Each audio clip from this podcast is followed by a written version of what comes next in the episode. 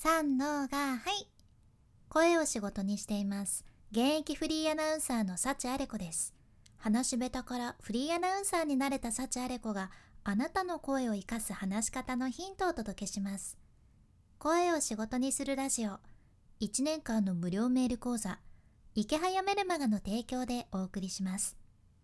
今日は自信がない人が今すぐやるべき話し方についてお伝えいたします。いきなりなんやけどあなたは自信ありますか？実は自分に自信がある自信がないっていうのは声と話し方にはっきり現れるっちゃね。私サチアレコは本業でテレビリポーターラジオ DJ そしてナレーターイベント MC とか喋る仕事をしています。でもね私はもうもともと本当に上がり症の話し下手やったけんそんな私が喋る仕事をするってなるとどうなると思いますか？もう最初の頃本当にシンプルに死んでました。まあ本当に死んどったわけやないんやけどもう自信がないのレベルじゃなかったじゃんね。もう自信というかもうその自信なさすぎてどうやったら自分が話さずに済むのか。どうやって今からかくれんぼしようかっていうくらいのそんなモチベーションでした。喋る仕事についてるのにですよ。困ったもんですよね。でもこのままじゃ仕事にならないわけですよ。でも実は自信がない人でもこれを意識したら人から自信があるように見られて好印象につながるし実際に自分も自信が出てくるっていうそんなとっておきの2つの方法があるんです。これはね本当に簡単なことなんやけど自信がない人はもう空で言えるぐらいそれぐらい覚えてほしい大切なポイントじゃね。私自身この方法で自信がない時そして自信がない現場でもしっかり乗り越えてきました。なので是非参考になれば嬉しいです。まず簡単にサクッとお伝えすると2つのポイント。1つ目が声の感性の法則。で2つ目が尻すぼみより尻上がりというこの2つですね。順番に解説していきますがまず1つ目。声の感性の法則。これですねめちゃめちゃ大切なんですよ。とにかくまず最初に覚えていただきたいのは出だしをしっかり発音しましょうっていうことなんですね。私は現役フリーアナウンサー11年目になりますがこれ今でも使ってるテクニックです。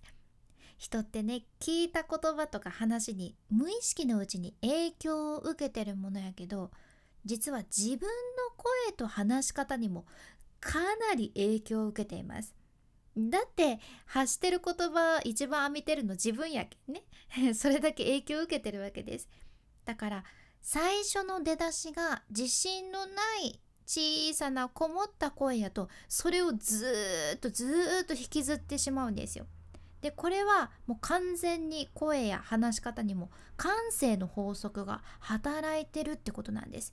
感性の法則っていうのは力を加えない限り動いてるものはそのスピードのままずっと進み続けますよっていうものやね。はい。私幸あれ子は塾の先生のアルバイトをしていました。いらない豆知識ですけど。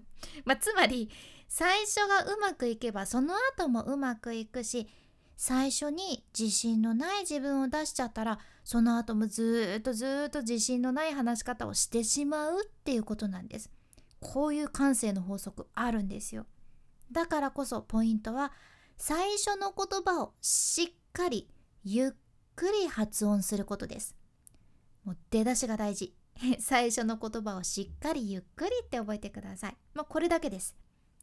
例えばね自信がない感じやったらさて今日は私たちが商品開発しましたこちらをご紹介しますっていう感じ？早口で小さな声でこもってる状態でちょっと聞こえにくいように言っちゃう感じですよね。ただこれを最初の言葉をしっかりゆっくり言ってみます。これね全然文言変えてもいいんですよ。今日はものすごいものをご紹介します。どうかいな。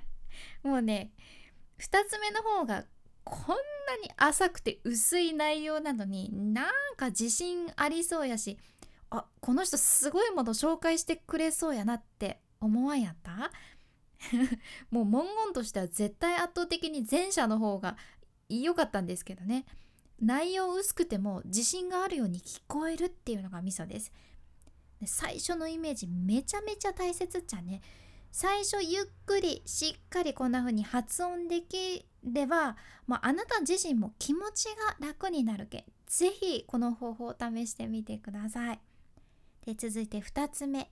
尻すぼみより尻上がり。ってことですけど実はその話し始めも大切なんやけど話し終わりもめちゃめちゃ重要なんですね。これ昔の私がそうやったけこれで悩んでる人気持ちすごいわかるんやけど自信がない時って一生懸命話しよるともっともっとどんどん自信がなくなっちゃってでもほんと最後らへんは信じられないぐらい尻すぼみというか消える声になっちゃうんですよね。これしょうがないですよねっていう風に私も思っとったんやけどこれね今からお伝えするのをどうか騙されたと思ってやってみてほしいんです。もうとにかく自信がないなら尻すぼみになる。これを逆手にとって最後をしっかり堂々と言い切るんです。最後をしっかり堂々と言い切れば自信があるように振る舞えるじゃんね。これラジオ現場でも私が何回も学んだことなんですよ。私ね生放送中なまるし噛むんですね 今は割とドーンと構えられるようになったんやけど昔の私はオンエアで噛むっていうのはもう死刑宣告ぐらいのもう特大のショックだったわけですよ。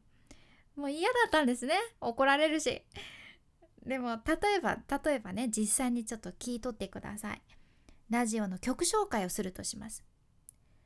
お送りしたのは福山雅治桜坂あすいません桜坂でした。って感じ。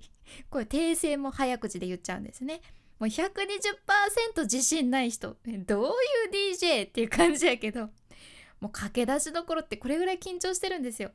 で終わりの印象もやっぱり良くないですよね。でも例えば同じ状況でも終わりをしっかり堂々とするとどうなるのか。お送りしたのは福山雅治。桜坂。桜坂でした。どうかいな。まあ念のためやけどね。DJ なら噛むなよっていう話は置いておいて例えばの話ですね。こうやって最後をしっかり発音して話してあげることで印象全然違うんですね。なんか余裕を感じられませんでした？なんかすごいなーってね。私も先輩たちがね前噛んだ後こういう対応されとって本当に不思議に思ってたんですよ。なんでそんなに平然と してられるのかなって思ってたんですね。でも違うんです先輩たちもわざとしっかり話し終わりを堂々とした声を出すことで余裕があるように見せてたんですねでもその証拠に話し終わった後マイクをオフした瞬間に「あ噛んじゃった」って焦った小さな声で言われるんですよ。これもう本当にみんな一緒なんですね。尻すぼみよりは尻上がりでぜひ話してみてください。これも声を出すことであなたの自信につながります。今回の学びとしては自信がない人が今すぐやるべき話し方1つ目声の感性の法則っていうことで最初の言葉をしっかりゆっくり発音する。2つ目尻すぼみより尻上がり、話し終わりも堂々と言い切っちゃってください。今日みたいなあなたの話し方をアップデートする内容や仕事先で話したら一目置かれる海外の最新情報もシェアしていくので聞き逃さないようにフォロー無料のサブスク登録のボタンも今のうちにポチッと忘れずに押しておいてください。そして今回の内容と合わせて聞きたい回を画面スクロールして出てくる概要欄、エピソードメモに入れています。今日はね、うまくいかない人が忘れているたった一つのことという回です。これは今日の内容と合わせて聞いたらより一層内容が頭に入ってくると思いますぜひこちらも今日聞いてみてくださいさらに池早さんの無料メルマガのリンクも一緒に入れています副業を始めたいっていう人それから在宅ワークをしてみたいっていう人まずはこのメルマガを読んでみてください。ずっと無料なのにあなたが何からすればいいのかそれからブログや SNS の伸ばし方なんかも分かってしまいます。無料です。